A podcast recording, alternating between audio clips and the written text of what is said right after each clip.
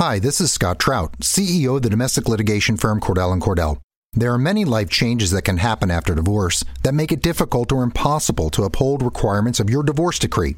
The orders issued in a divorce are based on the facts presented at that time, but the circumstances used in issuing those orders can obviously change. If you feel a modification to your court orders might be necessary, talk to us at Cordell & Cordell. Contact CordellCordell.com, 1065 East Hillsdale Boulevard, Suite 310, Foster City, California, 94404.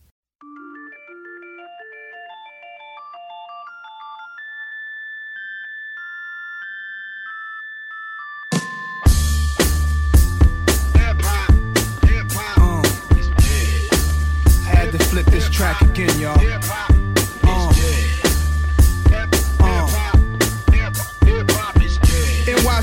Southwest Coast, Midwest, let's go. Welcome into a new edition of the Denver Nuggets Daily Podcast. I am your host, TJ McBride, and I have a very special guest today. I have Bobby Karalla. That's how you pronounce your name, correct? Yeah, close enough. It's Karella. Karella, perfect. Kind of like Karella DeVille, but just less devious. That's perfect. You do digital content for the Dallas Mavericks. You also contribute to Mavericks.com, correct? Yes, sir. Mavs.com, and also host the Numbers on the Board podcast with my buddy Skin Wade, who does the broadcast, too. Do you have anything else you want to plug before we even get into this? Because I'm excited to have you on. You're as in-depth and in tune with this team as it really gets, so if you want to plug anything, definitely plug away. No, I mean, that's pretty much it, just the podcast. You know, follow me on Twitter. My last name is Karalla. My Twitter username is Bobby Karalla. You followed me for a while, and I just started following you yesterday after this news, and I'm excited to talk with the fellow hoops nerd. Absolutely. It's hard to find enough hoops nerds nowadays, it feels like. That's why Twitter is just such a fun place sometimes. The NBA Twitter is unlike anything else. Oh, yeah, for sure. It's awesome. But a trade did happen yesterday between the Dallas Mavericks, the New York Knicks, and the Denver Nuggets, netting the Denver Nuggets Devin Harris. Emmanuel Mudiay is on his way to the Knicks, and Doug McDermott is heading his way to Dallas. Before we even get into this, just give me your take of just what you thought of this trade and how you think it works out for both sides in terms of the Nuggets and the Mavericks. Well, for the Nuggets, I saw an article that you wrote today about Harris kind of on-off splits with the Mavs as it relates to Mudiay's on-off splits with the Nuggets. So just like from a math analytical perspective, I think the Nuggets made a pretty big upgrade there going from Mudiay to Harris.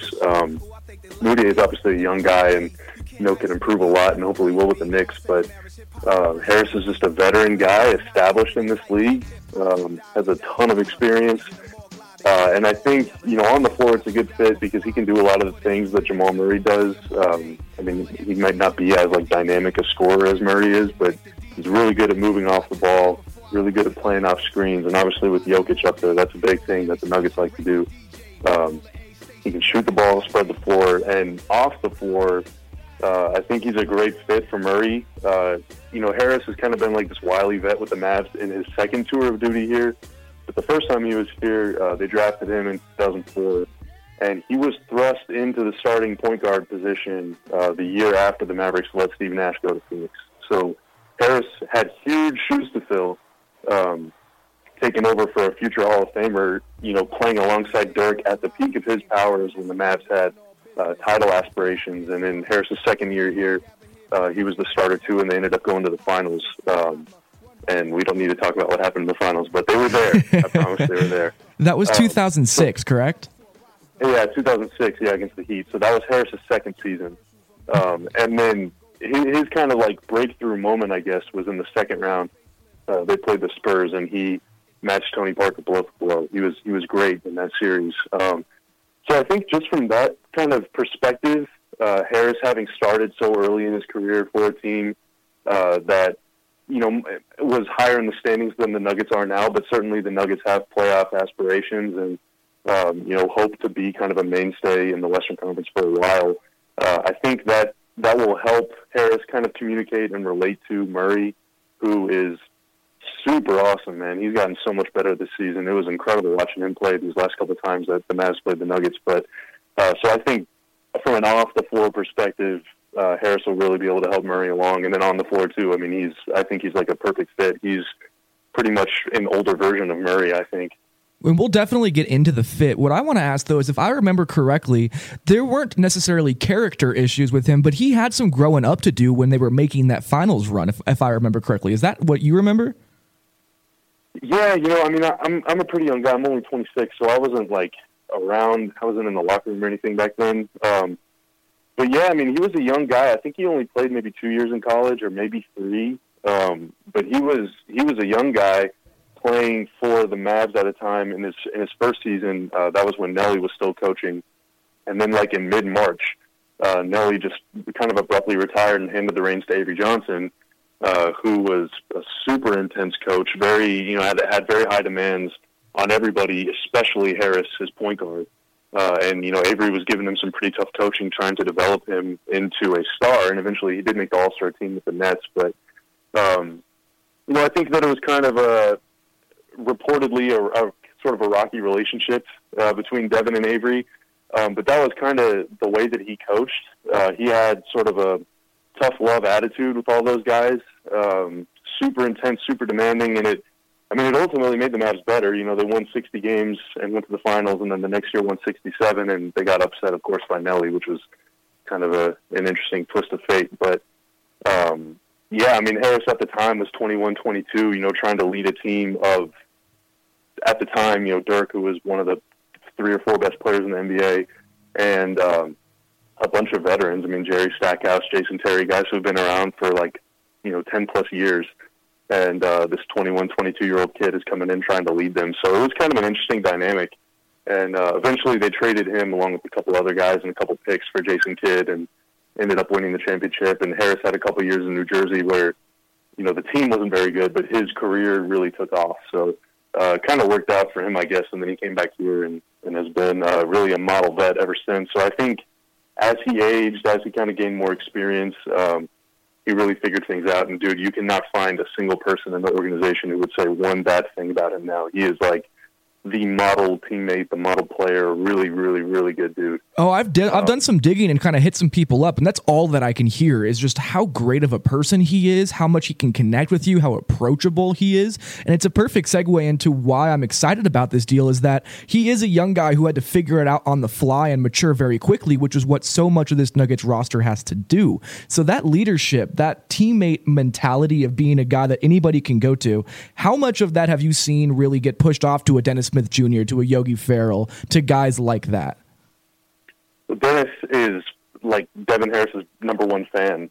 He told a story last night. I wasn't at the game. They were in Oakland last night. I wasn't on this road trip, but he told a story after the game whenever he was in 4th grade. So this must be, I don't know, I guess 10 years ago. So Harris was, you know, pretty good at that point. He was, you know, kind of an all-star player at that point.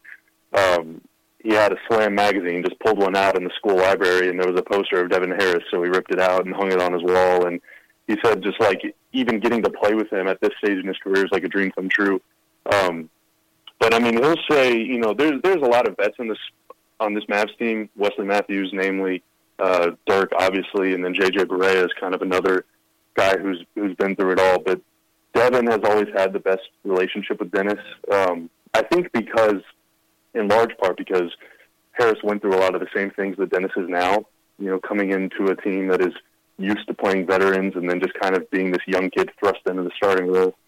So they really, really, really got along quickly right away. And so that's kind of a tough blow for Dennis, just individually kind of, you know, being able to rely on this guy so much. And then suddenly he's on a new team. But, I mean, if Devin has anywhere near the same kind of relationship with Murray as he did with Dennis, then you're going to see Murray improve a lot in a very short period of time. I mean, Devin is always in Dennis's ear, you know, in games, in practice, shoot around, just always giving him pointers, what this guy likes to do, what this coach likes to do, you know, what to do if the defender is looking this way or leaning this way. Like, just he's always giving tips, life advice, hoops advice. I mean, you could not ask for a better mentor.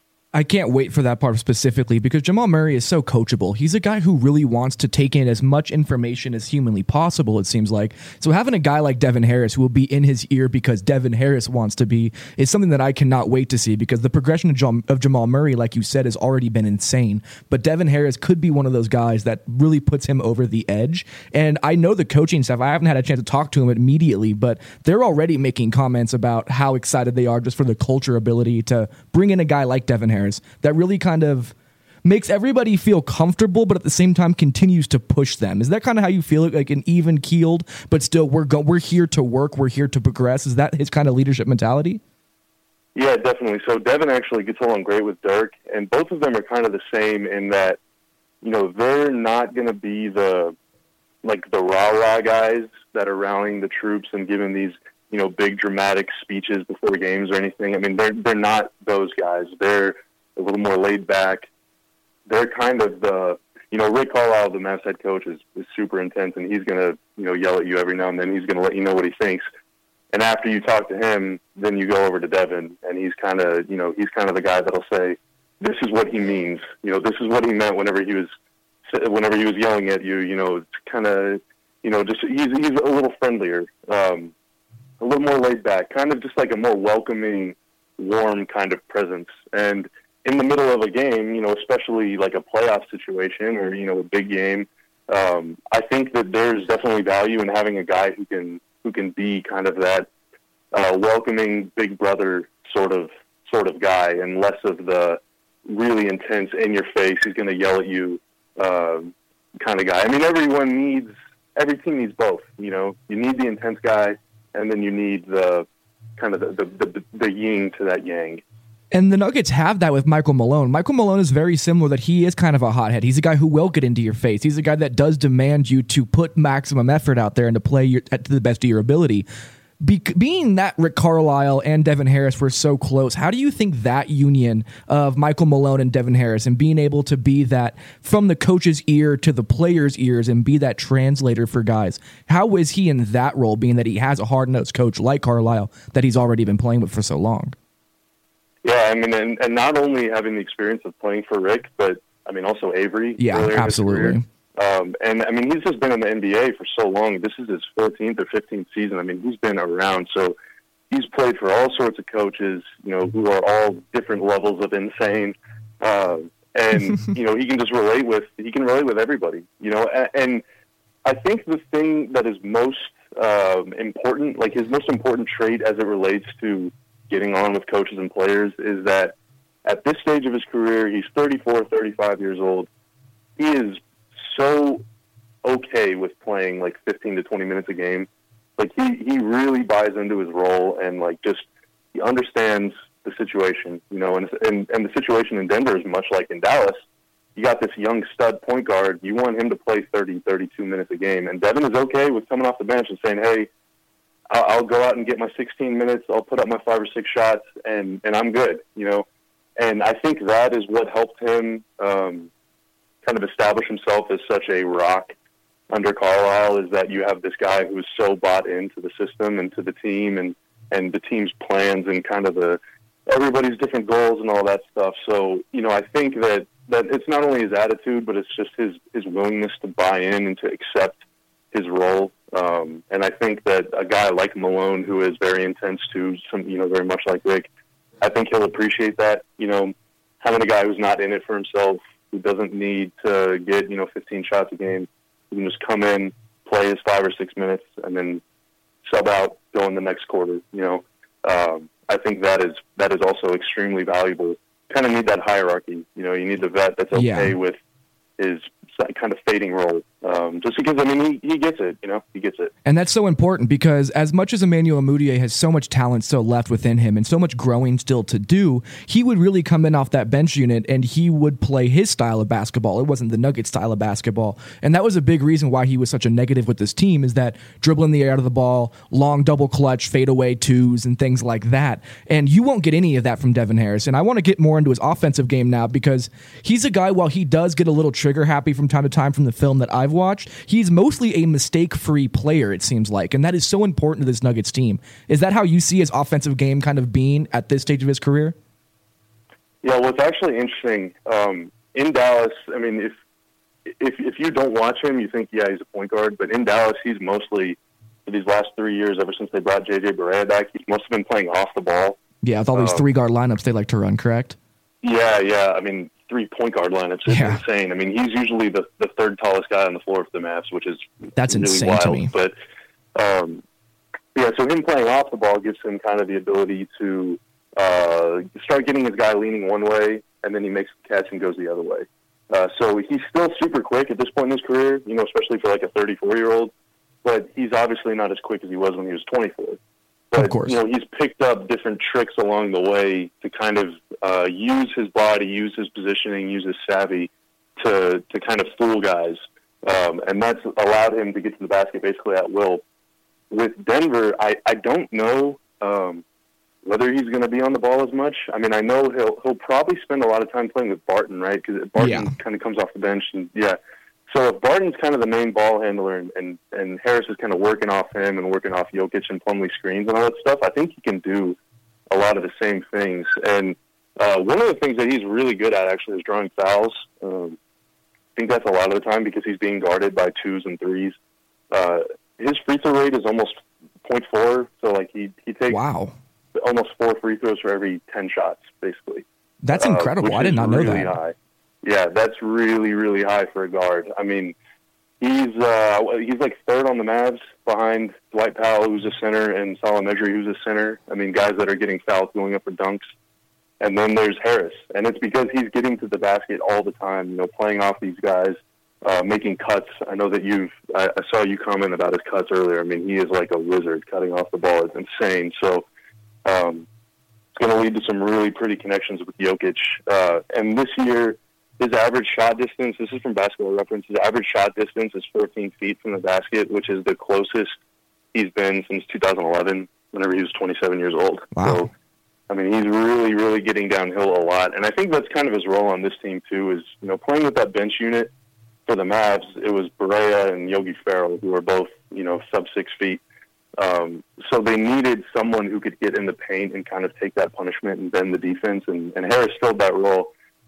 So with Denver, I mean, if you just drag and drop him playing next to Barton, or even if he's running point next to Gary Harris, who's gotten a lot better playing with the ball, or you could even put him out there with Murray and have them both kind of running around mazes of screens and just let Jokic work his magic. I mean, I think it's like a pretty seamless fit. So I would be surprised if he was on the ball too much, honestly, just because that's kind of not his game anymore. And I think that the more he is on the ball, generally, the more jump shots he's going to take. Okay. Whenever he's playing off the ball, that's whenever he's spotting up. He's a great spot-up shooter, and that's whenever he's cutting to the basket and drawing fouls and getting easy points that way.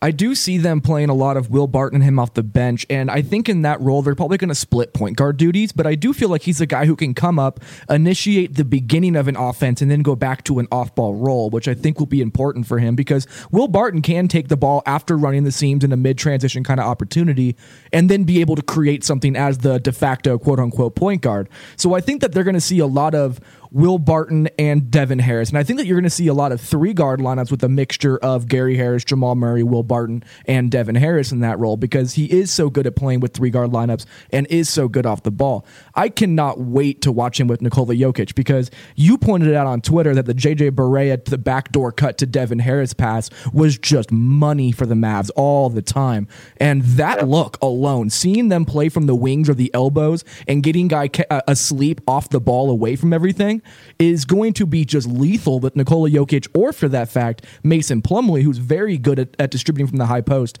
and being able to be that playmaker as a big on that bench unit. So for me, the cutting is really where I'm most excited for him. Is there any other kind of, I guess, set play that they like to run to get him cutting actions that you see similarities with the Nuggets or anything like that?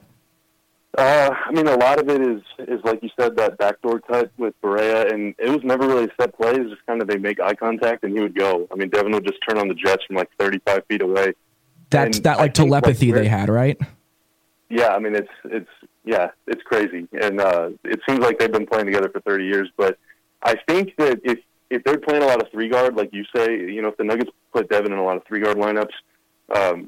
Switches are going to happen naturally, especially if he's out there with Jamal Murray. Kind of, they're both just running around in circles.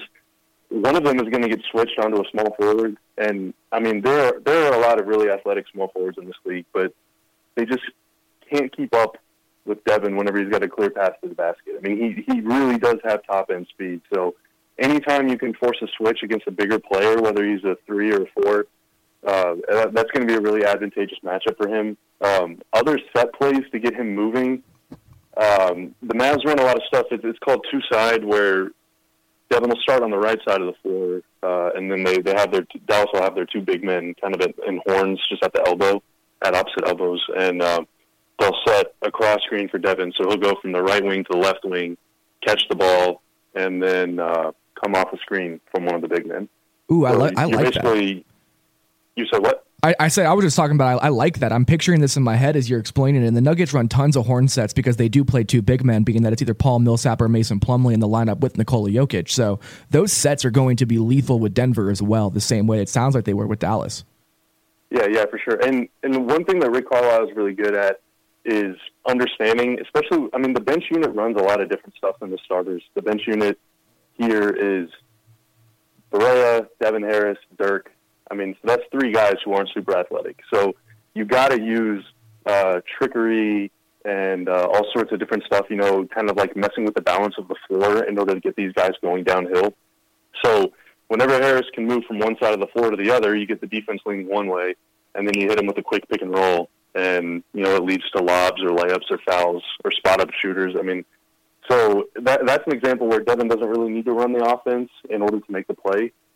And then he can also be the guy that delivers those passes and then goes and cuts, you know, pass, cut away, and go spot up. I mean, he's just really, he can kind of do whatever you want him to do, and that's, I mean, super valuable. Whether he's playing with the Nuggets starters, where obviously you want Jokic on the ball as much as possible, and Murray too, or the bench where there might be more of a kind of a playmaking onus on his shoulders.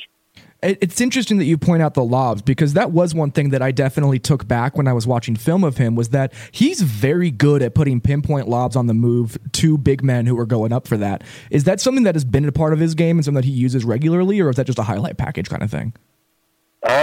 It's been pretty regular. So in 2014, this is the year before the Mavs got Rondo and kind of their whole roster complexion changed. In 2014, the Mavs bench unit was their bench unit this year is like third best in the NBA in net rating, which is crazy because they have the worst record in the NBA. But that's the Harris, Ferrell, Barea three-guard lineup. Their bench unit in 2014, which was Harris's first season back in Dallas, was Harris, Jay Crowder, Vince Carter, Dirk, and Brandon Wright. And Brandon Wright's been hurt a lot since then, unfortunately. But basically, that lineup for 82 games was like a Brandon Wright dunk highlight reel. I mean, it was unbelievable. And Harris is throwing all those lobs. I mean, he was the only really ball handler in that group. He's just really good at passing, just throwing it up. And I don't know. I mean, Jokic isn't really a big lob guy. Mason Plumlee can get up, so I think those two might be able to hook up a couple times. And when they play small, you have guys like Will Barton and Wilson Chandler and Torrey Craig, where there is a lot of athleticism on the wings with this team, and they do like to run those kinds of backdoor lob sets and getting guys moving to the basket. So that's kind of where I see this culminating out for the Nuggets. Okay, yeah. I mean, Jokic is really good at a lot of things, but I don't think he's about to go up and throw down a windmill or anything. Michael Malone jokes that he can't jump over a newspaper, so I do not see him going up and catching lobs from Devin Harris on the break or anything like that. Hey, but he's got a mean turnaround baby hook, okay? The best baby hook. Like, his floater, when guys expect him to hit the rim, it's hysterical because guys just don't know how to defend him and, like, quickly have, like, a glitch moment. It's hysterical to watch, but one thing I want to ask you about that is really something that people have hit me on Twitter with is that he's not a good shooter, and I just don't agree with that. His numbers overall, he's a 32% three-point shooter over his career, 14 and a half seasons, however you want to gauge that, but he's a better shooter than his numbers tell, don't you think? Yeah, and it's really weird to say that because, you know, you say he's a better shooter than his numbers, and people can easily say, well, like, no, he's not. Obviously, his numbers are bad, so he's not, but he's gotten better over the years. You know, his rookie season, this is in 2004, he shot 33%, which is awesome, but then he was in the 20s for 4 years in a row, and he's been in the 30s ever since. This year he's shooting 35%. And I think one of the reasons, this is going to sound really wacky, but it's just kind of one of those things where you understand it if you watch the Mavs all the time. is Harris is usually taking one or two for one threes. I'm so happy you're bringing this up. Yeah, every game. I mean, like literally every game, he's doing it once or twice. And basically what the Mavs will do is, you know, there's 38 seconds left or 32 seconds left, whatever, and they'll just send all four guys to the baseline and leave Harris one-on-one and just do a pull-up three because they figure it's really safe. We're not going to turn it over. He might or might not make it. If he does, great. If not, at least we get another possession. And he misses a lot of those. I mean, it's off-the-dribble threes are really tough to make, whether you're like Devin Harris or you're Steph Curry. So, you know, whenever you build in kind of like 20 to 25 extra misses and you're only taking 150 threes in the season, like your numbers are going to look worse than they are. But catch and shoot, he's shooting over 42% this year, which is like that's pretty salty. So, I mean, if he gets his feet set and he's wide open and he's making the catch, he can fire away. And that's where playing alongside, you know, Murray or Barton or other guys who can kind of make those plays and then find him, that's where that's going to best suit him. And, I mean, also his ability to attack those guys off the dribble makes it difficult to close out on him because you don't want him to get past you. And his reputation might be that he's not that good of a shooter, so, you know, you're not going to give everything you have into closing out on him to keep him from shooting the three, because you know he's going to lay it in if you do. So it's kind of one of those, like, he can really take advantage of getting his feet set because no one thinks he's going to shoot, but, like, he's really, really awesome at shooting. It's just his percentages really just don't line up with the product. That's one of those things where the eye test is better than the math, if you follow. No, I absolutely do. It drives me insane when people are eye test versus analytics. If you don't use both, you're just missing out on a lot of different things. So we'll never have an argument when it comes to that. But my question now is, how effective were those 2-for-1 opportunities? Because yes, it does make sense while it skews his numbers, but has it culminated into what you think is a positive effect for the Mavericks team with him just having this endless green light for 2-for-1s? Because everyone that I've talked to, it's almost like a running joke with him. Like everybody expects this 2-for-1 from him that covers the Mavericks at this point. Do you think it's been a productive thing for them? It's been a running joke for a while. I mean, you know, whatever. Basically, Rick Carlisle is like the most turnover-averse coach maybe of all time. Yeah. I mean, he talks about the value of an offensive possession as like it's the most sacred thing there is, and you don't want to throw away a possession because you're, you know, getting careless with the ball. And turnovers at the end of quarters, he views those as even worse because then you're losing momentum and you're closing out the quarter poorly and all this stuff that, you know, mathematically may or may not exist. But so he's willing to say, hey, you know what? If I send all four guys down low, no ball screen, no nothing, and just say pull up for three, that beats trying to run a set, failing to get a shot, and then you don't get that extra possession. So, you know, even if sometimes he pulls up from three like comically fast. I mean, it is what it is. You know, it's just whenever he makes it, it's awesome and no one complains. But sometimes he misses, and it's just, you know, he doesn't mind taking the bullet. I mean, how many times do you see guys get a rebound with 2 seconds left and they dribble out the clock? Yeah, or just pass it to the closest dude next to him and have them take the last shot. Yeah, exactly. And meanwhile, Devin is probably like heaved like 20 times this season. I mean, he doesn't care. You know, like. He's just so past. He's like evolved to the next plane beyond individual stats. That's perfect for this Nuggets team. Nirvana level of unselfishness. That might be the title of his podcast. That's a great phrase.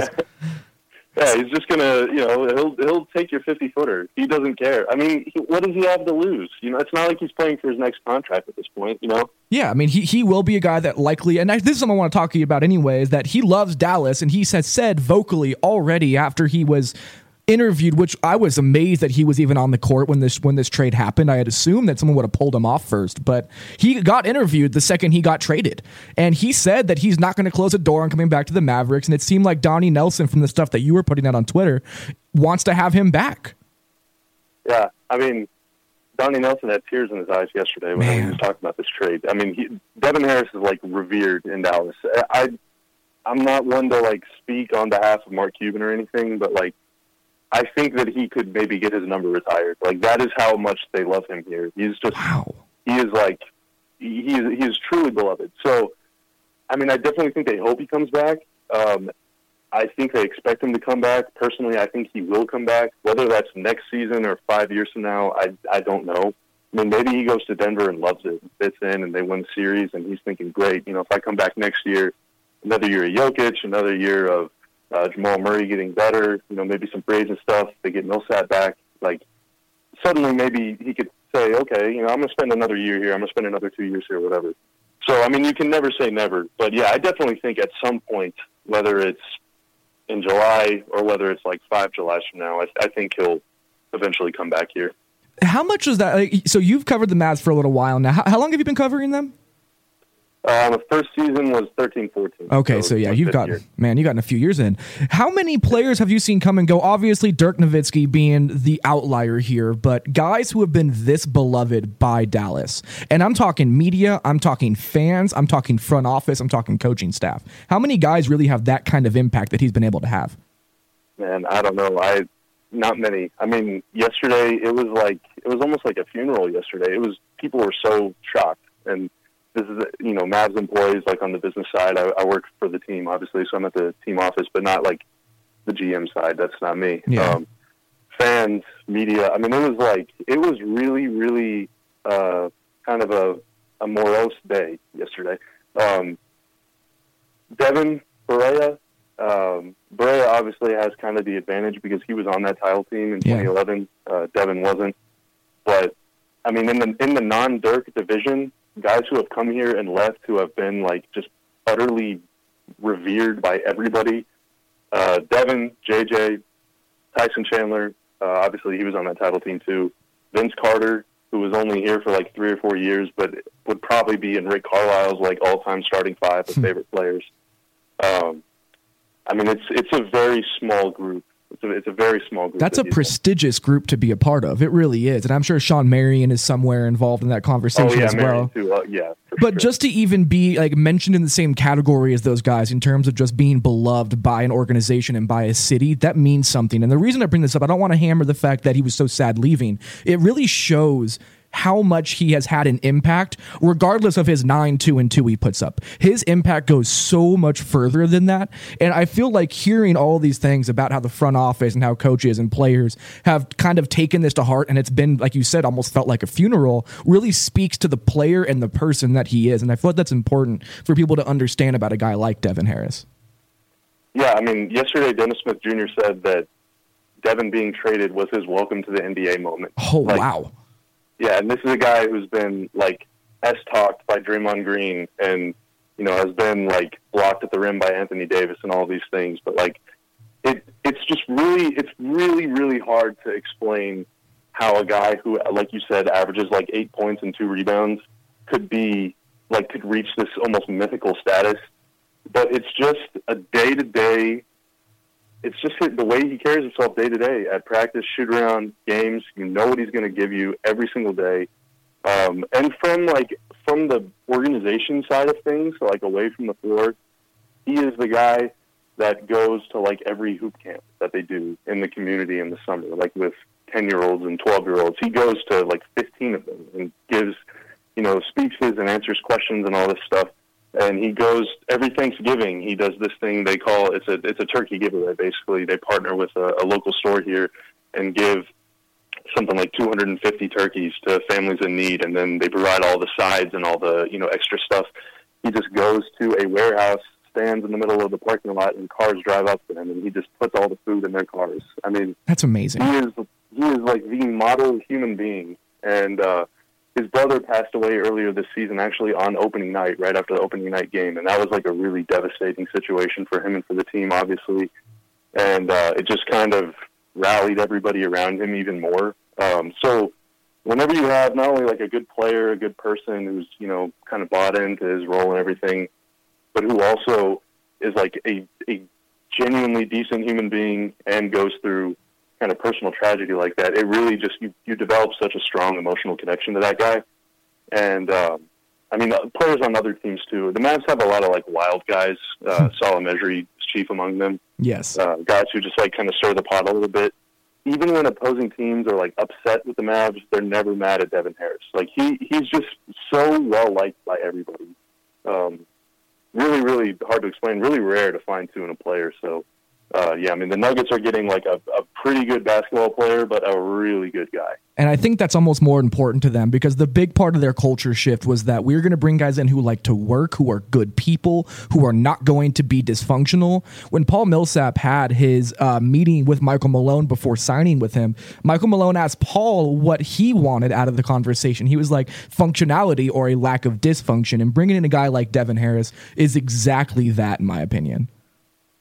Yeah, and especially, I mean, Jamal Murray and Gary Harris are, like, two of my favorite players in the NBA. I mean, I love Gary Harris. I love Gary, too. I'm on the same page.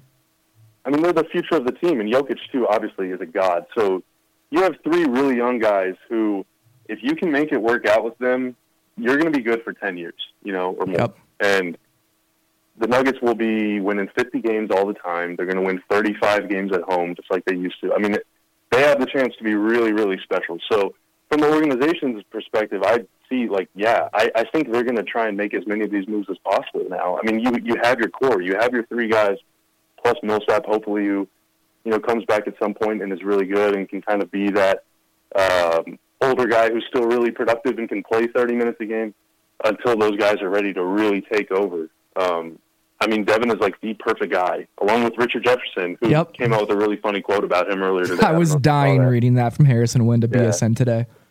That's hilarious. And what's funny, too, is whenever he signed with the Mavs, he did this sit-down interview with me on Media Day, and he basically said the same exact thing about Tim Duncan, too, just going on about how boring he is and how nerdy he is. And like, man, he really pulls no punches. He's a funny dude. But, yeah, I mean, you want to surround those guys, those, like, mega prospects with as many good players as possible, many good people as possible. Absolutely. And Devin definitely fits that mold. So before I get you out of here, I have one last thing to ask, and this was actually a surprise of mine. When I was watching through film and kind of talking to other guys on Twitter about Devin Harris, the one thing that surprised me is that from what I've gathered, he is a plus defender. He's not even average. He's slightly above average at the point of attack. Is that how you've seen him? Yeah, and what's really been impressive about him is because he's played so much multi-guard and three-guard lineups, he's defending Kevin Durant. I mean, like, he guards guys that are much taller than him, much stronger than him. Devin is probably 6'3", maybe 200 pounds, I don't know, but he is really, really well-built, really uses his body well in the post. Nobody's bullying him. I mean, you might be able to get a rebound over him, obviously, because that's at that point it's just a height contest, but he doesn't give anything up. And he draws a ton of charges. Some of them, he may be exaggerating a little bit, but hey, that's amazing. He's a vet. That's what he's supposed to do. Yeah. He's a really, really good defender. Understands positioning, awareness. He never gets beat on backdoor cuts, which he murders everybody with. I mean, he doesn't make any mistakes. Just like you were saying earlier, he's a mistake-free player. He's never going to do anything that's going to make you pull your hair out. He plays the game the right way, really understands it, and at this point in his career is still athletic enough to keep up with his mind, which is something that's really valuable. You know, his body hasn't betrayed him yet. Obviously, he's dealt with injuries, and under Carlisle and under the Mavs training staff, he's been playing on a very, very tight minutes restriction. They hate putting him over 20 minutes a game, for example. But, you know, for those 20 minutes, he is going to fly all over the place. He's going to get fouled a ton. He's going to look to take charges, sacrifice his body again. That's playing into the kind of the team thing. He's willing to take the beating if it means, you know, making a play. And he can guard point guards, twos, threes. I mean, he's kind of a defensive jack of all trades, like in a good way. And I mean, playing alongside kind of longer guys in Denver, especially guys like Gary Harris, who can guard ones and twos. It gives you a little more switchability, which obviously is going to matter a whole lot in playoff times, especially if they ever get matched up against like Golden State, for example. And I think it's going to be a big deal because Jamal Murray and Gary Harris are not super long or huge guards in their own sense. So they need to learn that positional defense of how just to stymie guys in the post just by being savvy and picking up on those traits that you only pick up from playing in the league for 13, 14 years. So I think that would be a big point for them. Yeah, I don't think you want Jamal Murray taking too many charges. But, I mean, Jamal Murray will, though. He's tenacious. Sure. I'm sorry, what would you say? Oh, yeah, I was saying just all the other stuff for sure. I mean, just positioning. I mean, simple stuff like how to play in a stance, how to move your feet, how to defend with your feet, and not with your hands. I mean, and he's really good, too, at playing with his hands. I mean, he has very quick hands in passing lanes. He steals the ball. He's got extremely strong kind of swiping techniques, I guess. I don't know. I mean, big guys catch the ball on rolls. Harris will tag down, and he'll swipe them clean. It's unbelievable how strong he is for given his size relative to these behemoths down there that he's banging with. I gotta say, I mean, he creates a ton of turnovers. I cannot wait. Like this conversation, I was already high on this trade acquisition. I was very excited about it. I'm even more excited the more that I've had this conversation with you. I think there is not a more perfect guy to fit his role other than Devin Harris for this Nuggets team right now. I am absolutely appalled by how great this trade could end up being for Denver. Hey, I achieved my job, man. Job well done by me, man. But I mean, but seriously, he is the ultimate like. Ho hum, 16 minutes, comes in, shoots 3 for 6, hits a 3, gets a steal, draws a charge. You know, if you're not watching the game, you're gonna look at the box score and be like, eh, whatever. And then you see how is he plus 12 in 15 minutes? Like he just does so many winning things. He really is so good. He's definitely gonna be missed in Dallas. And I mean, selfishly, no offense, but I hope that I get to watch him on a nightly basis here again soon. But in the meantime, yeah, I mean, you guys in Denver are just going to love him. I can't wait. Before we get you out of here, just give me a grade for Denver's acquisition of Devin Harris, considering what they gave up. I mean, I think that they're going to be able to incorporate him very quickly. I think in 5 years, if Mudiay becomes a stud, then there might be a little bit of regret, but I personally don't think that's going to be the case. Yeah, me neither. I think they didn't give up a lot to get him, and I think that he can be a huge help, even if he's only there for 2 months. So, I mean, letter grade, I don't know. I mean, I guess it depends on how things shake out ultimately, but, like, B-plus at worst. I mean, he's a great dude, really going to help Jamal Murray and Gary Harris, and that is, like, the whole point of the Nuggets' existence right now is to turn those guys into studs, which they already are, but, like, keep them going in that direction. Bobby. Devin will be able to help there.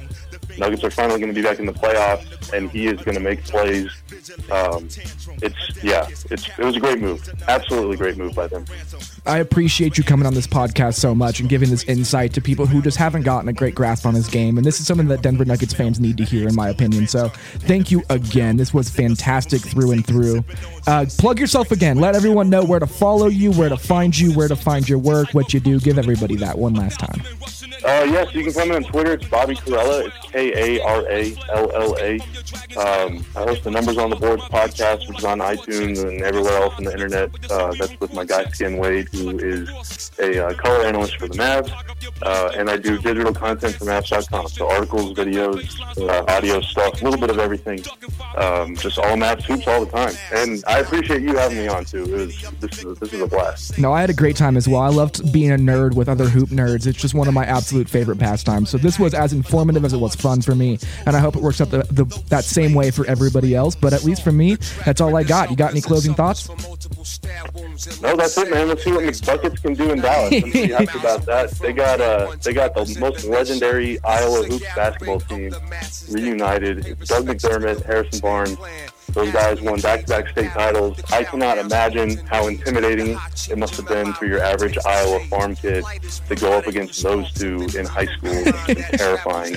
I could not even think that would be absolutely terrifying for me. And I grew up playing basketball in LA, so like that's still terrifying. Oh to me. Yeah, so you know what's up. Then. Oh, I've taken my fair share of elbows and ran into the post a few too many times, so I know exactly what that feels like. But again, Bobby, just fantastic work over at Mavs.com and all the digital content, being a jack of all trades, and just again, thank you so much for coming on today.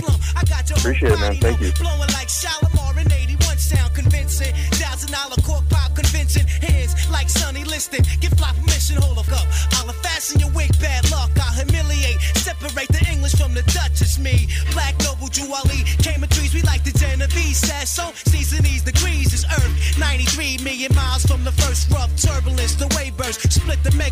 Yo, that's amazing. Gun in your mouth talk, verbal foul hawk, connect thoughts to make my man chow walk. Swift notarizer, blue tank, all up in the high riser. New York gang visor, word tranquilizer, just a dosage. Delegate my clan with explosives. Wow, my pen blow lines ferocious. Mediterranean, see y'all, the number one traffic. Tear down the B guard, the delegate, the guard, the seaguard, the swift chancellor, flex the white gold tarantula, track truck diesel, play the weak are substantial, max mostly undivided, then sliding, sickening, guaranteed, made them jump like raw Strickland. Great news from Sprint. The wait is finally over. The new Samsung Galaxy Note 10 with the powerful S Pen has arrived at Sprint, and you can get it for 50% off with a Sprint Flex lease. That's right. Get the power of performance and productivity of the Galaxy Note 10 for less than $20 per month. There's never been a better time to switch. To learn more, visit your local Sprint store, sprint.com/Galaxy Note 10, or call 800-SPRINT-1 today. $19.79 a month after $19.80 monthly credit applied within two bills with approved credit, 18-month lease, and new line of service. If canceled early, remaining balance due. Excludes tax coverage and offer not available everywhere. Third activation fee and restrictions apply.